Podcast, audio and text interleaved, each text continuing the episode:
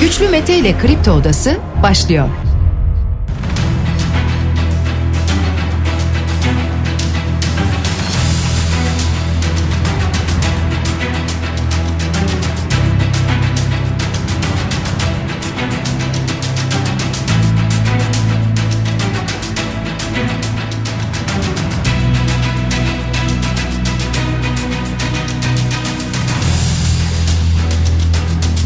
13 Mart pazartesi sabahından Kafa Radyo'dan Kripto Odası'ndan tüm Türkiye'ye yurt dışında bizi dinlemekte olan dinleyicilerimize günaydın. Hepinize sağlıklı ve güzel bir gün dileyerek her sabah olduğu gibi programımıza başlıyoruz. Bugün de Kripto Odası'nda saat 10'a dek sizlerle birlikte olacağız. Gündemdeki başlıkları değerlendireceğiz. Sizler de görüşlerinizle fikirlerinizle programa katılmak isterseniz Twitter üzerinden güçlü mete yazarak bana ulaşabilirsiniz. WhatsApp hattımızın numarası 0532 172 52 32.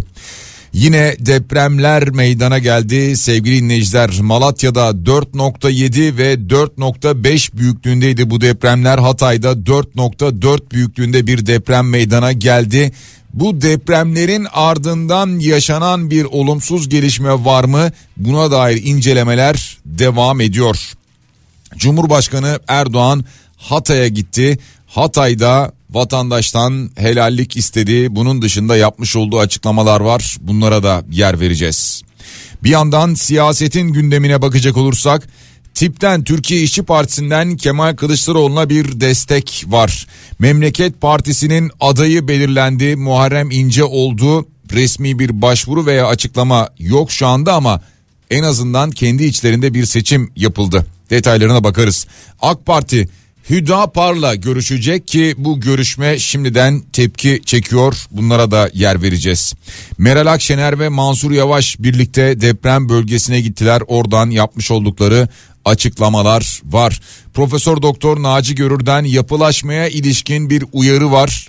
En başından bu yana bu uyarıyı yapmaya devam ediyor. Şu an yeni yapılacak olan yapılaşmadan binalardan bahsediyor ve uyarıyor. Maalesef iki kadın cinayeti haberi daha geldi sevgili dinleyiciler. Bunlara da yer vereceğiz program içerisinde. LGS ile ilgili açıklama yapıldı. Liseye giriş sınavı 4 Haziran tarihinde yapılacak. Ramazan ayı yaklaşıyor bir yandan İzmir'de pide fiyatları açıklandı. 6 liradan satılıyordu geçen yıl pide şimdi 10 liradan satılmasına karar verilmiş sevgili dinleyiciler. Ramazan kolilerine yüzde yüze yakın bir zam var bir yandan bu haber oluyor. Milli takımlar 3 band bilardo dünya şampiyonası finalinde İsveç'i yenen Semih Saygıner ve Tayfun Taşdemir'in temsil ettiği A milli takım üst üste üçüncü kez dünya şampiyonu oldu. Biz de Semih Saygıner'i Tayfun Taşdemir'i tebrik ediyoruz, kutluyoruz. Spor başlığına baktığımızda dün Beşiktaş Başakşehir'i 2-0 mağlup etmişti. Trabzonspor 4-1 yendi Adana Demirspor'u. Galatasaray'da 1-0'la geçti Kasımpaşa'yı. Fenerbahçe bay geçmişti bu haftayı. Galatasaray 60 puanla lider, Fenerbahçe 51 puanla ikinci. Beşiktaş 3. şu anda 46 puanla 25. haftada. Bu akşam İstanbul Spor, Demir Grup Sivas Spor maçı oynanacak hatırlatalım. Meteorolojiden uyarı var sevgili dinleyiciler 57 il için kuvvetli yağış ve fırtına uyarısı var. Meteorolojinin bu da bir diğer hatırlatmamız olsun. Ve haftaya nasıl bir tabloyla başlıyoruz? Dolar şu anda 18 lira 93 kuruş seviyelerinde. Euro 20 lira 31 kuruş karşılığında işlem görüyor. Euro yine o geçtiğimiz günlere geri döndü. Bir ara 19'lu seviyelere gelmişti. Şu an 20.31 20.32 seviyelerinde. Gram altın 1144 lira serbest piyasada muhtemelen 1150 lira civarındadır. Çeyrek altında 1843 lira görünüyor ama bu da 1850-1860'dan aşağı değildir diye tahmin ediyorum. Borsa İstanbul'a dönüp baktığımızda BIST endeksi bu haftaya 5384 puanla başlayacak. Bitcoin'e dönüyoruz hemen 22.492 dolar karşılığını görüyoruz. Bitcoin'de sevgili dinleyiciler bir artış var aşağı yukarı %10'luk bir artış var Bitcoin'de. Başlıkları böyle sıraladık. Şimdi bunları detaylandıracağız program içerisinde. Depremle ilgili haberlerle başlayacağız yine.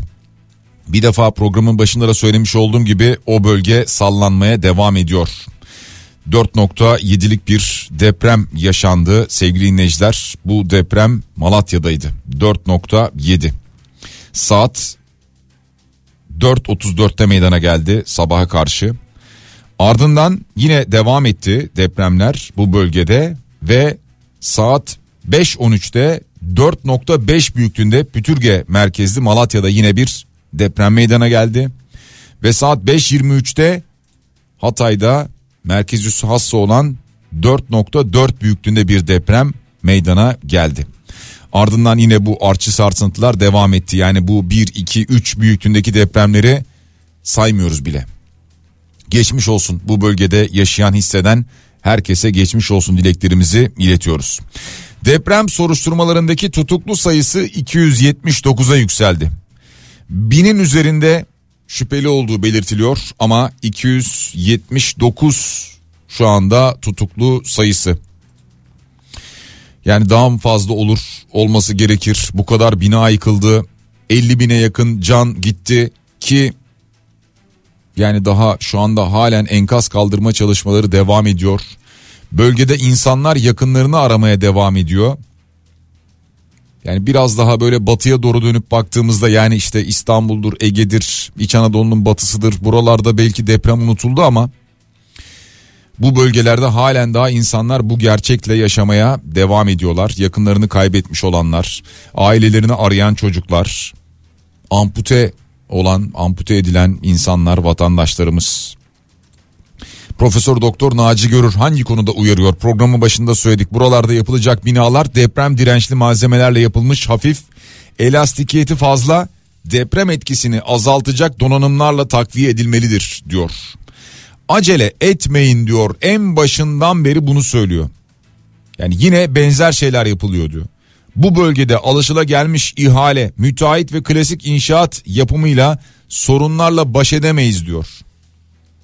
Yani böyle pansuman gibi hemen acil yapalım bitirelim hemen teslim ediyoruz. Bakın inşaat bina dendi mi biz varız burada hemen yaparız. Yapalım da yapalım da şu uzmanları bir dinleyelim ya bu konuyu bilenleri senelerdir bu konuyu okuyanları araştıranları bu konuda eğitim verenleri onları bir dinleyelim ya. Ya efendim biz dinledik onları işte oraya yapmıyoruz bak çıktık başka yerlere yapıyoruz falan. Tamam işte o zemin etütleri falan bir tamamlansın bir bakılsın. Şu an halen daha bölge sallanıyor bakın. 4.7 4.5 depremler diyoruz. Adana'da 4.4 büyüklüğünde deprem meydana geldi dün. Daha hala bu bölge sallanmaya devam ediyor.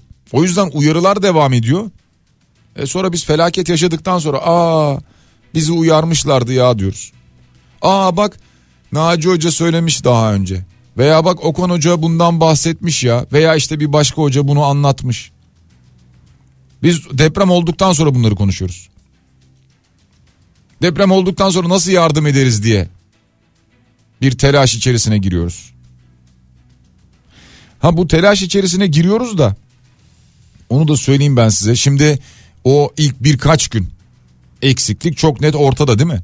Çok net ortada tablo. Zaten net ortada olmasa bu kadar çok işte kusura bakmayın işte biz de helallik istiyoruz e, affımızı isteriz vesaire falan gibi şeyler gelmez. İlk birkaç günün eksikliği. Bununla ilgili zaten sürekli bir açıklama geliyor. Sürekli. Yani işte ama biz sahadaydık ama biz vardık gerçekten oradaydık falan diye açıklamalar geliyor. Ee, şimdi Milli Savunma Bakanı Hulusi Akar diyor ki Mehmetçiğin geç çıkması asla söz konusu olmadığı gibi geri çağrılması kesinlikle söz konusu değil diyor. Neden böyle söylüyor? Dedikodular çıktı çünkü ya ilk günden itibaren. İlk andan itibaren. Aslında hemen direktif verildi ama sonra vazgeçildi falan. İşte Mehmetçik niye hepsi birden dışarı çıkıyor? Başka bir şey mi var? Bir başka olaydan mı bahsediyoruz? Bu deprem değil de başka bir şey mi falan gibi böyle endişeler olduğu söylenmişti. İşte bunlara ilişkin söylüyor. Geri çağrılması kesinlikle söz konusu değil diyor. Geç çıkması asla söz konusu değil diyor. Tabii insanlar neden bunu söylüyor? İlk andan itibaren çünkü biz Mehmetçiyi, askerimizi, e, bizim için en değerlimizi yanımızda görmek isteriz. Öyle değil mi? Bizim için çok kıymetlidir. Her kötü anımızda yanımızdadır. Biz de onların içindeyiz zaten. Hepimiz oralardan geçmedik mi? O yüzden istiyorduk fakat o ilk gün veya ikinci gün o kurtarma arama çalışmaları veya işte orada alınacak tedbirler içerisinde görebildik mi ne kadar görebildik? Ha burada yani bunun Mehmetçik'le askerimizle falan bir ilgisi yok. Burada idare edenlerle alakalı konu. Şimdi bakın ee, gazeteci Metin Cihan hafta sonu e, sosyal medya hesabında bir bilgi paylaştı. Diyor ki 99 depreminde ordu ne yaptı ilgili verileri bir tez içeriğinde buldum diyor 99 depreminde. Acı bir karşılaştırma yapayım diyor. Bugün Hulusi Akar tüm imkan ve kabiliyetlerle TSK'nın 327 vatandaşı enkazdan sağ çıkardığını açıkladı diyor. 1999'da Türk Silahlı Kuvvetleri 10.528 vatandaşı enkazdan sağ çıkarmış diyor. Arada korkunç bir fark var diyor. Yani şimdi 327 vatandaş 99'da 10.528 vatandaş enkazdan sağ çıkarılmış. Biz bu depremin ardından ilk andan itibaren, ilk dakikalardan, ilk saatlerden itibaren müdahale edebilseydik işte belki benzer sayıları şu an yine konuşuyor olurduk. Bu kadar vatandaşımızı sağ çıkardık diye. Yapamadık. Olmadı. Ee, göya depreme hazırız. Değil mi? Yani çünkü bir defa tamam bu bölge önemli. Maraş bölgesi önemli. Ama Türkiye'de en çok konuşulan konu ne? Kimse şimdi şey yapmasın yani yalan konuşmasın. En çok o bölge değil ki Marmara depremi konuşuldu değil mi? İstanbul depremi konuşuluyordu. İstanbul'da Marmara'da deprem olacak. İşte binlerce bina yıkılacak. Bununla ilgili çalışmalar tam merak etmeyin hazırız falan.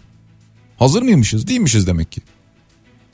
Nasıl hazırlıksız olduğumuz net bir şekilde ortaya çıktı. Ama efendim işte yollarda şu oldu bu oldu kar vardı erişemedik. E, yollarda problem yaşadık havalimanının bilmem nesi kırıldı yıkıldı falan. İşte demek ki hazır değilmişiz. Çok net bir şekilde tablo bir kez daha karşımıza bizim acı gerçeği çıkardı mı çıkardı. Bundan sonra İstanbul'da Marmara'da deprem olursa ne olacağını gördük işte. Daha da beteri olur çünkü İstanbul'u veya Marmara bölgesini ekonomik olarak ülkenin geri kalanı besleyemez. Maalesef bir de böyle bir acı gerçek var. Sadece İstanbul'da değil Marmara bölgesi diyorum. Büyük bir sanayi alanından bahsediyorum. Bunun içerisinde Kocaeli'si de var, Bursa'sı da var. Var da var, Sakarya'sı da var, hepsi var. Ee, dedim ki Cumhurbaşkanı Erdoğan bölgeye gitti. Neler söyledi Hatay'da? Askeriyle, polisiyle, sağlıkçısıyla devletimiz sahadaydı dedi. Neredeyse yarım milyon insan deprem bölgesinde vazife üstlendi dedi. Ana muhalefet havalimanını biz onardık yalanını söylüyor. Oranın hafriyatını biz taşıdık. Yalanını ortaya çıkardı diyor.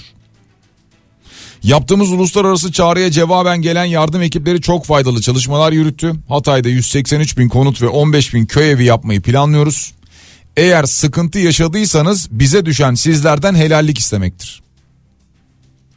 Eğer sıkıntı yaşadıysanız Hataylılar bize düşen sizlerden helallik istemektir diyor yapmış olduğu açıklamada Cumhurbaşkanı Erdoğan.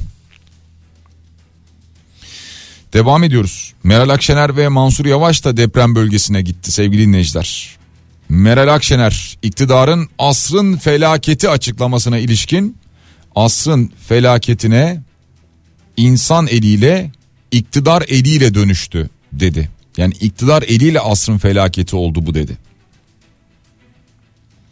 Ee, Mansur Yavaş biz polemiklere girmiyoruz işimizi yapıyoruz dedi. Meral Akşener Sayın Erdoğan ve arkadaşlarına çağrıda bulunmak istiyorum diye konuştu. Çağrısı şuydu merkezi hükümetin bütçesiyle belediyenin imkanlarını bir araya getirerek vatandaşa hizmet edin dedi. Yani sadece belediye imkanlarıyla olacak şey değil. E, sadece merkezi bütçeyle değil. İkisi birleştirilsin.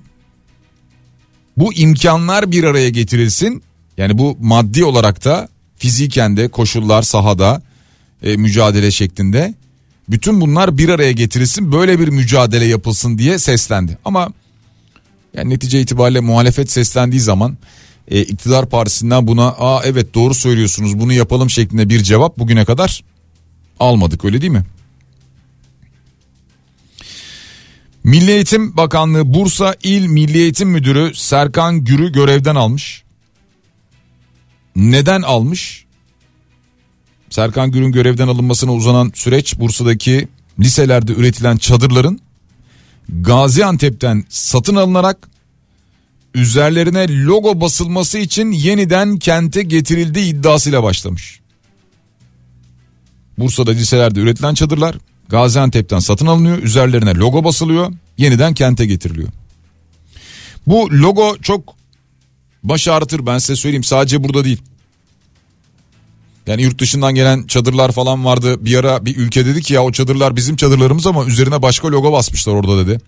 Kenarından anladık biz onların bizim çadırlarımız olduğunu dedi. Bir de çünkü bu yarış var. Yani ben daha çok çadır koydum ben daha çok çadır koydum. Ben çadırlarımın üstüne kendi logomu basıyorum falan. İşte bazı logoların üstüne bazı başka logolar basılmış. Bunları anladık bir yandan. Kızılay Başkanı Kerem Kınık hala görevde değil mi? Yani tüm bu olanlardan sonra hala görevde. Yani böyle bir işte ben görevden affımı dileyim falan. Yani zaten istifayı geçtik. Bizim ülkemizde böyle ben istifa ediyorum falan böyle bir şey de kalmadı. Görevden af isteniyor. Ne oluyor? Adıyaman valisi diyor ki ben diyor sağlık sorunları sebebiyle görevden affımı talep ediyorum. Yani yoksa kendi kendine istifa edemez. Neyse Kerem Kınık da mesela af talep etmiyor değil mi? Ya işte en azından en azından işte şu anda bu kuruma yani ben haklıyım ama bu kuruma zarar verdiğimi düşünüyorum. Bu kuruma zarar verdiğimizi düşünüyorum. Her ne kadar haklı olsak da. Ha biz görevi yenilere bırakalım. Demek ihtiyacı hissetmiyor değil mi? Buna karşın gidiyor işte uzun uzun cevaplar ben dedeyim şuyum buyum vesaire falan. Ya şey polemine girmeyeceğim. Şahan Gökbakar'la aralarındaki polemik vesaire falan. O da tuhaf zaten. Yani tuhaf derken şöyle işte yok ünlü olmak istiyor, şöhret olmak istiyor falan. Şahan Gökbakar daha ne kadar şöhret olacak ki? Yani e, dünyada şöhret olması lazım bundan sonra. Onun için de herhalde Kerem Kınık üzerinden olmayacaktır yani. Neyse şunu söyleyeceğim. Şimdi e, Kerem Kınık'ın iddia o ki milletvekili olmak istediği, böyle bir niyeti olduğu, Buna ilişkin e, Oda TV kendisine ulaşmış konuşmuş bu iddia doğru mu diye milletvekili aday aday olacağınız. Hayır doğru değil milletvekili olmayı düşünmüyorum demiş. Şu anda Hatay'dayım Kızılay'a ve depremin yaralarını sarmaya odaklanıyoruz Hatay'dan selamlar demiş. Böyle bir Hatay'dan selamlar diyerek kapanış yapmış. Milletvekili olmayı düşünmüyorum demiş ama. Yani bir ara çünkü bu çok konuşuldu ya acaba milletvekili aday adayım olacak. Bu arada aday adayları adaylıklarını daha doğrusu aday adaylıklarını e, yavaş yavaş başvurularla ortaya çıkartabilecekler. Tabi bunu yapabilmeleri için kamuda çalışan görevliler varsa onu da söyleyelim. Birazdan takvimden bahsederiz. Kamuda çalışan görevliler varsa onların kamudaki görevlerinden istifa etmeleri gerekiyor.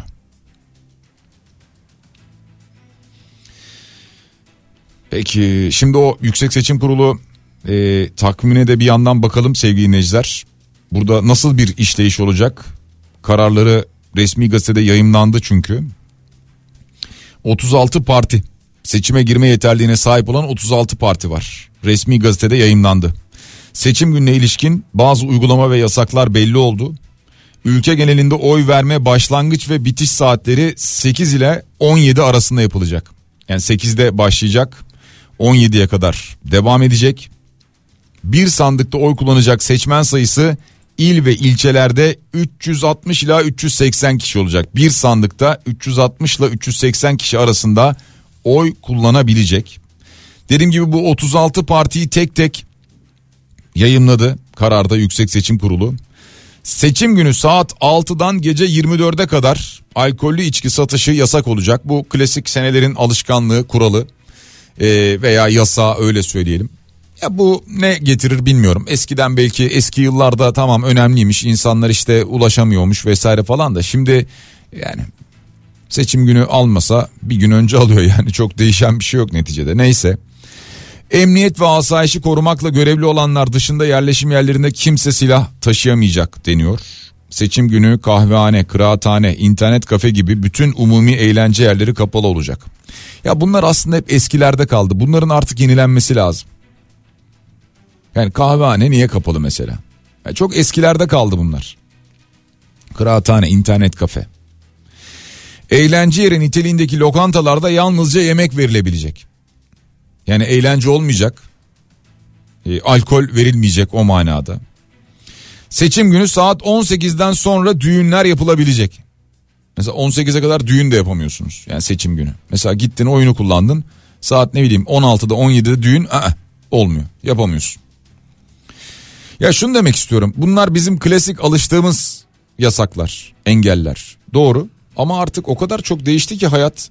Bunların biraz yenilenmesi, güncellenmesi gerekmiyor mu? YSK'nın kararlarına göre saat 18'e kadar basın yayın organlarında seçimler ve sonuçlarına ilişkin haber, tahmini ve yorum yapılması yasak olacak. Bu yasak kaldı mı? Kalmadı. Neden kalmadı? E hatırlayın daha önceki seçimleri. Bilgiler geliyor. Bilgi akışı sağlanıyor. Bu bilgi akışı sağlandıktan sonra bazı yayın kuruluşları diyorlar ki bize bilgi geldi yani haberciyim ben. İlk gelen veriler bende. Yani yarışmaya çalışıyor haberciler birbirleriyle. Kimi bunu parti adı vererek yayımlıyor. Kimi de bunu mesela televizyonda anlatıyor. Diyor ki şu anda önümüzde gelen veriler var.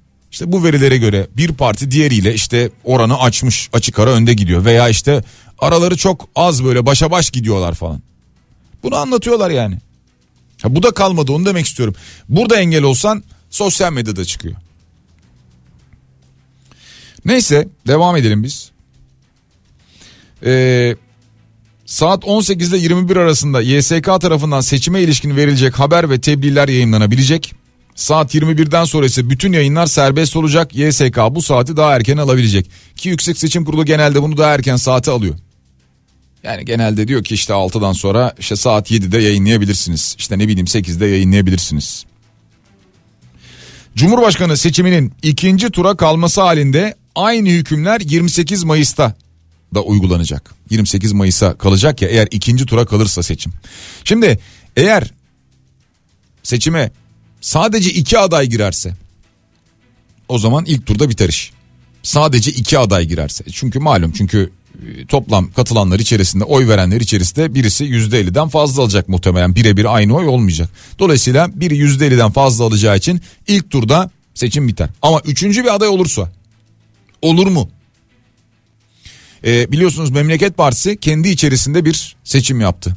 Bizim adayımız kim olsun diye. Memleket Partisi'nin adayı şu anda kendi içlerinde belirlediği şekliyle Muharrem İnce. Ha Muharrem İnce Memleket Partisi adına aday olacak mı olmayacak mı? Yani adaylığını koyacak mı koymayacak mı? Şimdi en çok konuşulan konulardan bir tanesi bu. Yani üçüncü bir aday olursa bir şekilde oylar bölünür. Seçim ikinci tura kalır mı? Bir yandan da bu konuşuluyor.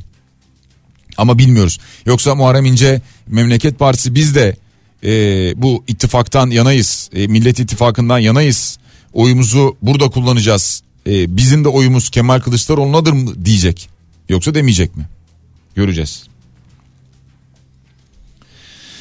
Peki bunun gibi birçok e, yasaklar vesaireler var. E, bunlara gelmişken yani hazır seçim konusuna gelmişken seçimle ilgili verilen mesajlara da bir bakalım. CHP'den açıklamalar geldi sevgili dinleyiciler. Ekrem İmamoğlu ve Mansur Yavaş'la ilgili açıklama yol haritasının eksiksiz uygulanacağı ifade edildi. Yani bu imza altına alınmıştı ya parlamenter güçlendirilmiş parlamenter sisteme geçiş sürecinin yol haritası bunun tüm maddeleri de eksiksiz uygulanacağı söylendi. Yani Ekrem İmamoğlu ve Mansur Yavaş'ın da Cumhurbaşkanı yardımcılığı konusunda. Diğer gelişmelere bakalım. 51 eski DSP'li bakan ve vekilden Kemal Kılıçdaroğlu'na bir destek açıklaması geldi. Biz demokratik solcular olarak kişisel hiçbir beklentimiz olmaksızın Millet İttifakı'nı ve onun Cumhurbaşkanı adayı Kemal Kılıçdaroğlu'nu destekleyeceğiz diyor 51 eski DSP'li bakan ve vekil. DSP'den biliyorsunuz bir açıklama gelmişti bir ara bize bir teklif gelmedi ama Cumhur İttifakı'ndan yani AK Parti'den MHP'den bir teklif gelmedi ama gelirse değerlendiririz diyordu DSP. Türkiye İşçi Partisi Parti Meclisi Hatay'da yapıldı toplandı. Görüşmelerden seçimlere tipin kendi amblemiyle girmesi ve CHP lideri Kemal Kılıçdaroğlu'na destek kararı çıktı. Yani seçimlere kendi amblemimizle gireceğiz. Dolayısıyla kendi adaylarımızı yani ortaya koyacağız. Ama Cumhurbaşkanlığı adaylığında Kemal Kılıçdaroğlu'nu destekleyeceğiz kararı çıkmış Türkiye İşçi Partisi'nden. Tipten. E, Temel Karamollaoğlu'nun ittifak içinde ittifak çıkışı var ki bu yani ayrı bir çıkış değil öyle söyleyelim. Yani şu anki ittifakı bozacak bir çıkıştan bahsetmiyoruz öyle söyleyelim. Kendi ifadesiyle şunu söylüyor. Eğer diyor biz Saadet Partisi, Gelecek Partisi ve Deva Partisi ile beraber bir seçim ittifakı yaparsak yani e, her ilde her bölgede kendi adayımızla değil de parti olarak bir ittifak içerisinde birbirimizin adayını destekleyecek şekilde bir ittifak çalışması yaparsak daha fazla milletvekili çıkartırız diyor. Çünkü anketlerde görülüyor diyor. Şöyle ya da böyle görünüyor diyor. En fazla 3-4 milletvekili çıkartabiliriz eğer ayrı ayrı girersek diyor. Ama diyor eğer biz bir araya gelirsek bu üç parti olarak da 30-40 milletvekiliyle temsil edilme imkanımız var diyor. Bundan bahsediyor. Hatta daha fazlaya bile çıkartabiliriz biz bunu diyor. Yani seçim bölgelerinde seçime girerken işte her bölgede ayrı ayrı hem gelecek hem deva hem saadet partisi aday koymak yerine diyecekler ki burada bizim desteklediğimiz aday budur. Mesela orada gelecek partisinin belki bir adayı öbür tarafta saadetin bir adayı öbür tarafta devanın bir adayı. Bundan bahsediyor. O zaman daha çok milletvekili çıkartırız diyor. E, tabii bilmiyorum bu bir hesap kitap işi. Yasaya göre muhakkak buna bir bakmak lazım. Herhalde kurmayları bunları hesaplayacaktır diye tahmin ediyorum. AK Parti Hüdapar'la görüşecek. AK Parti Genel Başkan Vekili Numan Kurtulmuş ve hatırlayacağınız bir isim var. Seçim İşleri Başkanı Ali İhsan Yavuz. Hüdapar Genel Merkezi'ne gidecekler. Hüdapar'la görüşecekler. Ali İhsan Yavuz'u biliyorsunuz. İşte hiçbir şey olmasa bile bir şey oldu falan neydi öyle bir cümlesi vardı kendisinin. Ee, şimdi Hüdapar'la görüşmek AK Parti'ye ne kazandıracak nasıl bir oy kazandıracak bilmiyorum. Partiler birbirleriyle görüşebilirler ayrı konu ama mesela şunu da söyleyelim. Ee, Hüdapar'ın Hizbullah'ın siyasi uzantısı olduğu çokça konuşuluyordu biliyorsunuz. Ki Genel Başkanı Zekeriya Yapıcıoğlu da Hizbullah bana göre terör örgütü değildir diyordu. 2021'de yayınlamış oldukları bir parti programı vardı. Mesela şöyleydi. Kürtçe ikinci resmi dil olarak kabul edilmeli. Kürtçe eğitim dili olmalıdır diyordu Hüdapar. Bu neden söylüyorum? E, Cumhur İttifakı'nın paydaşı MHP. E, MHP buna tamamız diyecek mi? Ne mutlu Türk'üm diyene gibi yazılar silinmeli. Bir Türk dünyaya bedeldir şeklindeki ırkçı söylemlere son verilmelidir. Anayasa ve sistemin bütün resmi literatürüne hakim olan Türklük esaslı ayrımcı söylem terk edilmelidir. Said Nursi, Şeyh Said ve Seyit Rıza gibi Kürt alimlerine zulmedildiği resmen kabul edilmeli ve özür dilenmelidir diyor. Parti programında Hüdapar. İşte o Hüdapar'la görüşecek bugün AK Parti. Dediğim gibi yani partiler birbirleriyle görüşebilirler ama MHP'nin bu konudaki tavrı ne olur acaba? Bir reklam aramız var sevgili dinleyiciler. Reklamlara gidelim ardından yeniden buradayız. Kripto Odası devam ediyor. Reklamların ardından yeniden sizlerle beraberiz. Gündemdeki başlıkları değerlendirmeye devam ediyoruz. Sevgili dinleyiciler dinleyicimiz diyor ki Bursa İl Milli Eğitim Müdürünü görevden alan akıl Kızılay Başkanı'nı neden görevden alamıyor diye bir mesaj göndermiş. Şimdi e, akıl evet yani o akıl olarak evet aynı kurumlar değil tabii görevden alanlar ama valla görevden affını isteyen de bir tek Adıyaman valisi oldu değil mi? Ya o da sağlık sorunları falan dedi ama hatırlarsanız e, vatandaşın karşısında gülen valiydi o vali hatırlayacak olursanız. Şimdi böyle bir yol izlenecek mi acaba? Bundan sonra çeşitli kamu kurum kuruluşlarında görevden affımı istiyorum diye birileri görevden alınmış olacak mı? Yani dolayısıyla bak gördün mü e, zaten hatası olanlar gitti bir problem kalmadı mı denilecek onu bilmiyoruz böyle bir süreç mi olacak bu? Kahve kıraathane İnsanlar bir araya gelmesin, düşüncelerini değiştirmesinler diyedir bence bu yasaklar yıllar öncesinden diyor dinleyicimiz. Aman susalım yoksa interneti ülke genelinde keserler diyor Murat Bey göndermiş bu mesajı. Yani evet belki de eskiden tabii bunlar vardı. İnsanlar bir araya gelmesinler. Ee, aynı zamanda birbirlerini etkilemesinler, görüşlerini değiştirtmesinler, bir baskı unsuru oluşmasın, burada bir propaganda yapılmasın diye muhtemelen e, bunlar yasaklıydı. Hele ki hele ki çok kötü zamanlarda yani çatışmaların olduğu dönemlerde işte o kahvehane şu örgütün bu kahvehane bu görüşlü insanların bulunduğu yerler falan diyerek çatışmaların olduğu dönemlerde belki de buna engel olabilmek adınaydı doğru. Ama şimdi artık bunlar kalmadı onu demek istiyorum. Yani siz o kahvehaneyi o gün açmazsınız. Ama insanlar internet üzerinde kahvehanede oyunlarını oynarlar yine. Orada yine sohbetlerini yaparlar. Sosyal medyadan haberleşirler. WhatsApp üzerinden yazışırlar. Twitter'ı okurlar. Instagram'dan görüntülere bakarlar. Yani artık e, bu tip şeylere engel olmak çok kolay değil. Onu demek istiyorum. Burada bir güncellemeye ihtiyaç var. Eee... Murat Bey diyor ki troller tek tip mesajlarla kimi desteklediklerini açıkça gösteriyor diyor.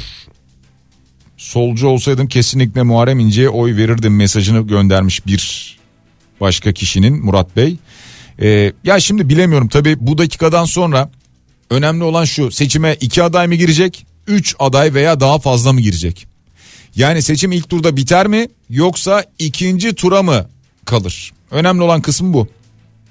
Muhtemelen şu anda bunun üzerine bir takım hesaplar planlamalar yapılıyor. Ee, bu arada aşağı yukarı 4 dakika önce Malatya'da yine Pütürge merkez üssü olan 3.7 büyüklüğünde bir deprem meydana gelmiş sevgili dinleyiciler. Ee, biliyorsunuz 4.7 deprem meydana gelmişti 4.5 büyüklüğünde deprem meydana gelmişti. Şimdi de 3.7 büyüklüğünde Malatya Pütürge'de bir deprem meydana geldi. Malatya'da bizi dinleyenlere geçmiş olsun dileklerimizi iletelim hemen. Ve devam edelim gündemdeki diğer başlıklarla. Bunlardan bir tanesi kamuda 700 bin işçiyle ilgili. 700 bin işçi dediğimiz zaman aileleriyle beraber büyük bir nüfusu kapsıyor. Şimdi zam talepleri.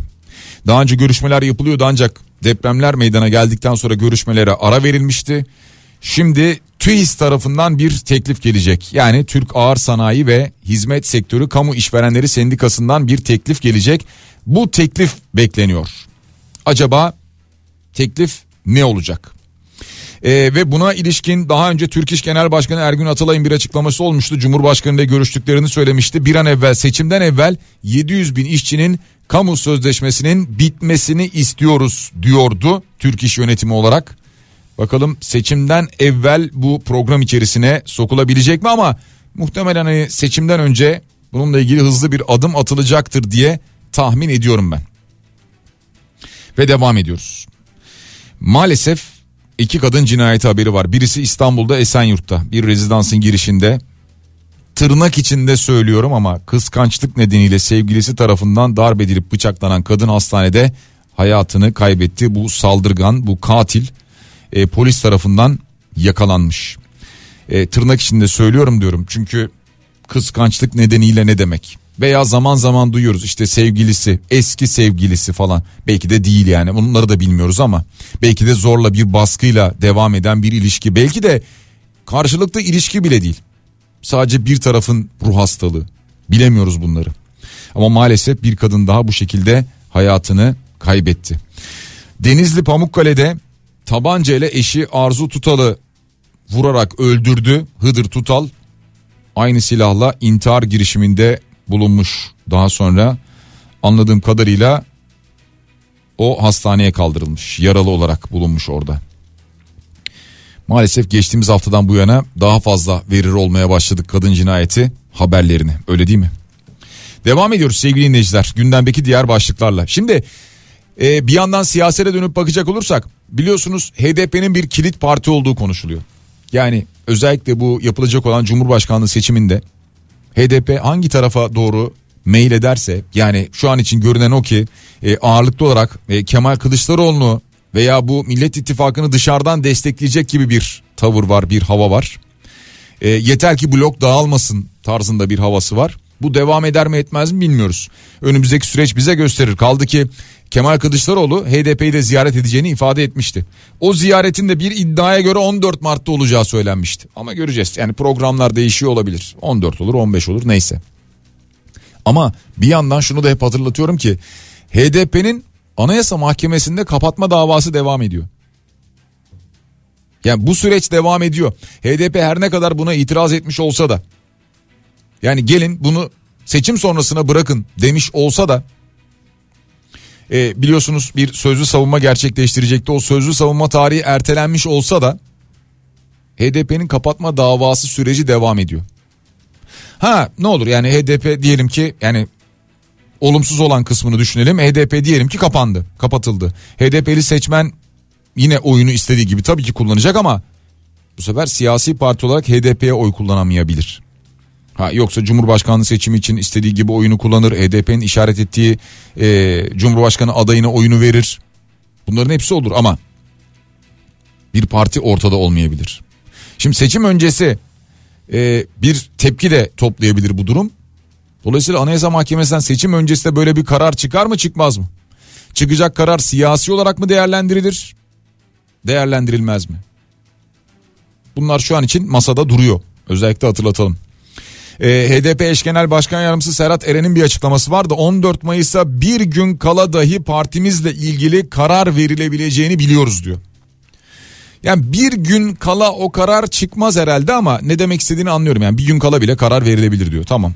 Ee, ama muhtemelen öyle bir gün kalaya bırakılmaz çünkü artık o vakte kadar e, pusulalar basılmış olacak. Pusulaların üzerinde siyasi partilerin e, sıralaması vesairesi falan her şey hallolmuş olacak. Dolayısıyla o pusulalar basıldıktan sonra kolay kolay buna karar verileceğini ben zannetmiyorum. Ama halen daha bu süreç devam ediyor hatırlatalım. Borç yapılandırma kararı resmi gazetede yayınlandı biliyorsunuz. Dolayısıyla şu ana kadarki olan borçlarınız yani kamuya olan borçlarınızdan bahsediyorum. Devlete olan borçlardan, vergiler, trafik cezaları, işte ehliyetle ilgili, otoyollarla ilgili cezalar, belediyelere olan borçlar. Bunların birçoğu bu borç yapılandırması paketi içerisinde yer alıyor sevgili dinleyiciler. Yapılandırma için başvurular 31 Mayıs'a kadar devam edebilecek. Yani 31 Mayıs'a kadar başvurabileceksiniz. İlk taksitlerin ödemesi 30 Haziran'da başlayacak ve 48 taksitte ödeyebileceksiniz. Ama buradaki sınır neydi? 2022'nin son gününden önce yani 31 Aralık 2022 ve öncesine ait olan borçlar. Yani 2023 buna dahil değil. 48 taksitte ödeme yapabileceksiniz. E, son başvuru süresi 31 Mayıs. Bir kez daha altını çizerek bunları hatırlatalım çünkü birçok kişi bundan yararlanmak istiyor. Yapılandırılan borçlar peşin ödenirse yurt içi üfe tutarının %90'ından vazgeçilecek peşin ödemede. Yapılandırılan borç idari para cezası ise asıl alacaktan da %25 oranında indirim sağlanacak. Vergi dairelerin olan 2000 liranın altındaki borçlar silinecek. Bütün bunlar var. E, ceza puanları var mesela işte drift yaparken veya işte e, alkollü yakalanmış olan buradaki ceza puanlarının silineceği pardon bunlar hariç yanlış söylüyorum bunlar hariç ceza puanlarının silineceği. Yani alkol uyuşturucu drift vesaire falan filan bunlar başka.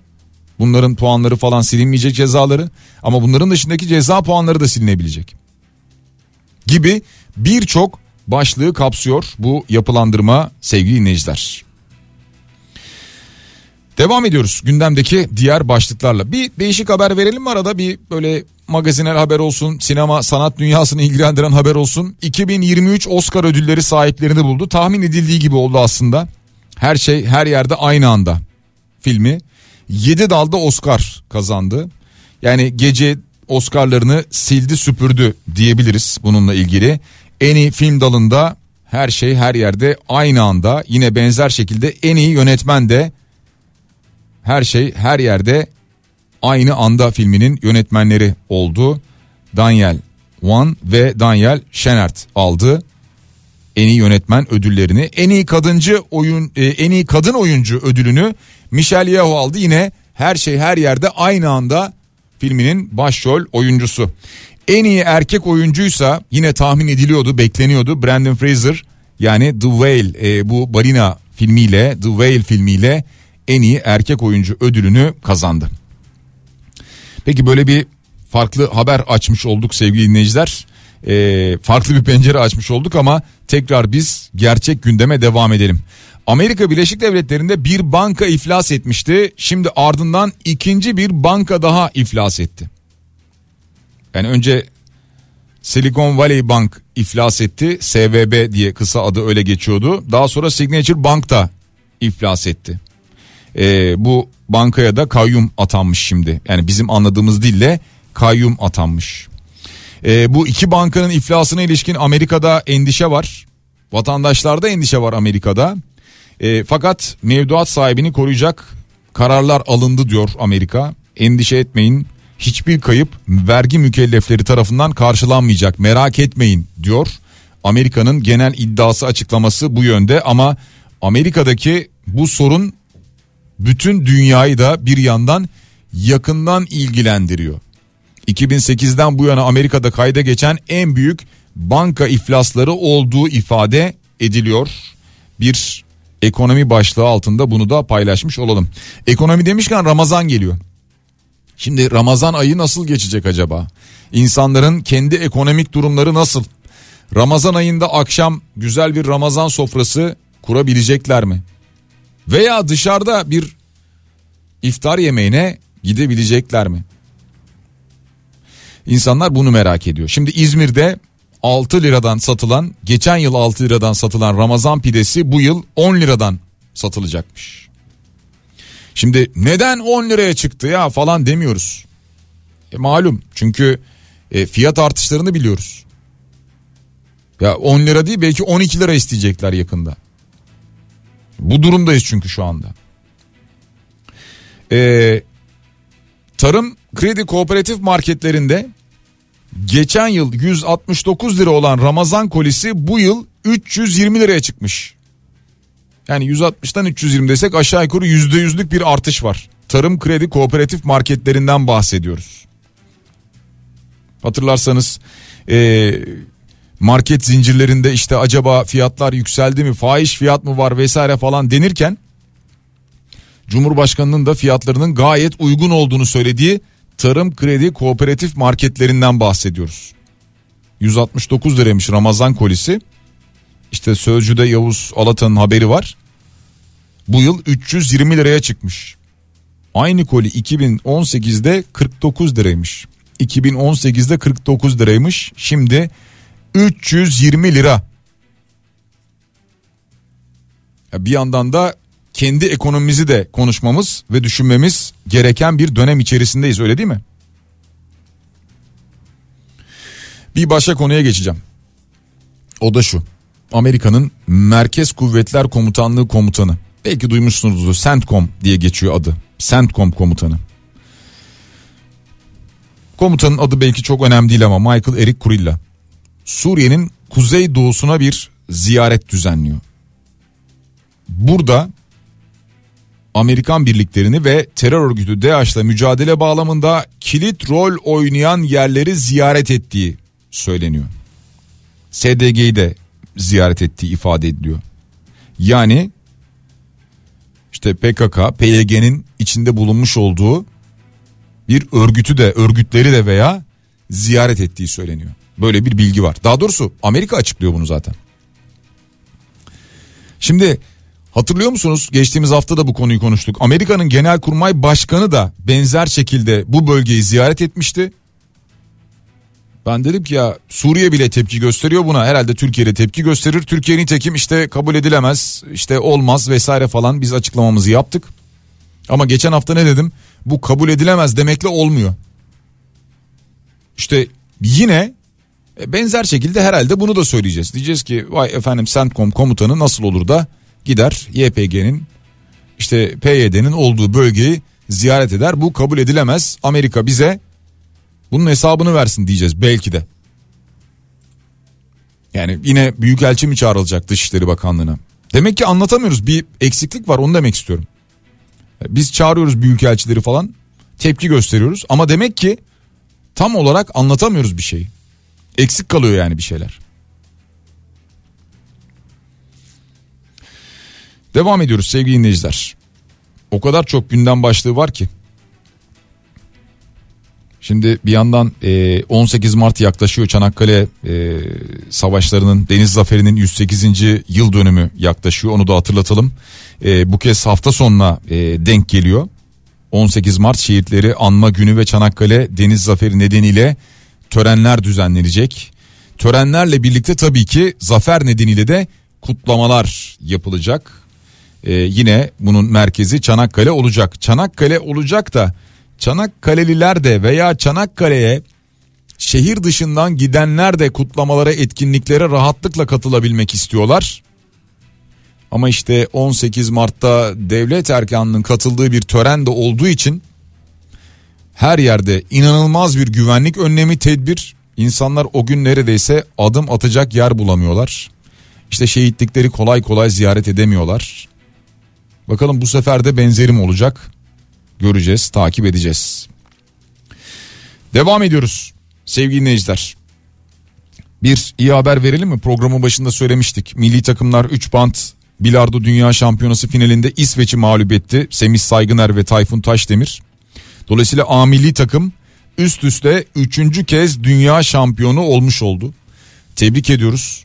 Ee, yani Semih Saygıner'i, Tayfun Taşdemir'i gayet iyi biliyoruz, tanıyoruz da acaba ne derece önem veriyoruz onlara? Yani onların hayatlarını kolaylaştırabilmek adına biz ülkece, devlet olarak ne yapıyoruz? Ya çünkü bizim bayrağımızı bu tip turnuvalarda dalgalandırıyorlar. E, gururlandırıyorlar bizi. E, ama acaba yani tabii ki bir futbol kadar olmayabilir ama e, yani bu derece bu branşlarda başarı elde edenler veya atletizmde mesela başarılarıyla bizi gururlandıranlar. Ne derece onlara sahip çıkıyoruz acaba? Bunu da bir yandan merak ediyorum. Ya insanlar kendi başlarına büyük bir mücadele veriyorlar. Evet yakın çevreleri muhakkak destek oluyor bulundukları federasyonlar falan ama ya biz ne derece destek oluyoruz? Ya bu tip zamanlarda sadece değil mi? Ya işte dünya şampiyonu oldu. İkinci olsaydı belki haber bile olmazdı. Hele üçüncü falan olsalardı o kenarda köşede kalırdı bu haber. Sevgili dinleyiciler meteoroloji toplamda 57 ili uyarıyor ama 18 ee, il için daha kuvvetli bir yağış uyarısı var meteorolojinin. Yani Türkiye'nin aslında e, büyük bir bölümüne şu anda şöyle bir haritaya bakıyorum da Türkiye'nin büyük bir bölümüne yağış veriyor meteoroloji. Kuvvetli yağış veriyor. Şöyle söyleyelim. E, ülkenin tamamen orta kesimleri yani Ege'nin batısından itibaren başlayan e, Doğu Anadolu'nun pardon Ege'nin doğusundan başlayan yanlış söyledim. Ege'nin doğusundan başlayan ve Doğu Anadolu'nun batısından başlayan Karadeniz dahil olmak üzere Akdeniz dahil olmak üzere bir yağış veriyor. Ki şu dakika itibariyle bu haritaya baktığımızda e, Karadeniz'in doğusu Doğu Karadeniz'de inanılmaz bir yağış var. Öyle böyle değil hatta e, şöyle söyleyelim İç Anadolu'nun doğusundan itibaren gelen bir e, sistem var ki o sistem şu anda o bölgede devam ediyor. Akdeniz'de keza bir yağış görüyoruz. Benzer şekilde deprem bölgelerinde de bazı şehirlerde yağış var şu anda. Meteorolojinin zaten ülkenin büyük bölümüyle ilgili bir yağış uyarısı vardı. Özellikle umarız deprem bölgesinde gerekli tedbirler alınıyordur dileğimiz o. Sevgili dinleyiciler artık programın sonuna geliyoruz. Veda vakti geliyor. Ee, bugün Tarih 13 Mart. 13 Mart tarihinde doğan sevgili dostum önemli bir müzisyen, sanatçı Ercan Saatçi. Nice mutlu seneleri olsun, nice güzel yaşları olsun. Onun hafızalardan çıkmayan, çıkmayan ve çıkmayacak olan şarkısıyla veda ediyoruz sizlere. Cenkere Teknik Masar'a teşekkür ediyoruz. Biraz sonra Bediye Ceylan Güzelce sizlerle birlikte olacak. Hepinize güzel bir hafta diliyorum. Şimdilik hoşçakalın. Ne seveni ne de gideni Hepsinden vazgeçtim Aşklarım dillere düştü sayenizde E buymuş aşk bestesi dedikleri. Ne dünyayı yakarım ne de kırarım kadehleri. Sevgiye inanmaz oldum sayenizde. Tükenmiş delikanlı aşk gülerim ne de kızarım Ne de arkasından ağlarım. Yüreğim aşklara küstü sayenizde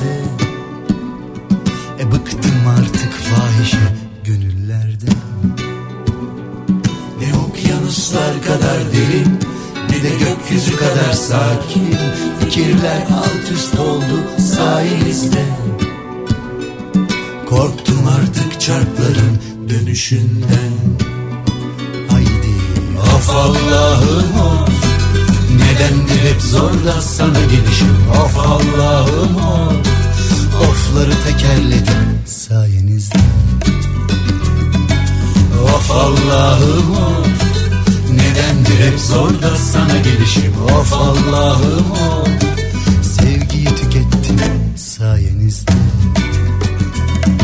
Kendimi kaybettim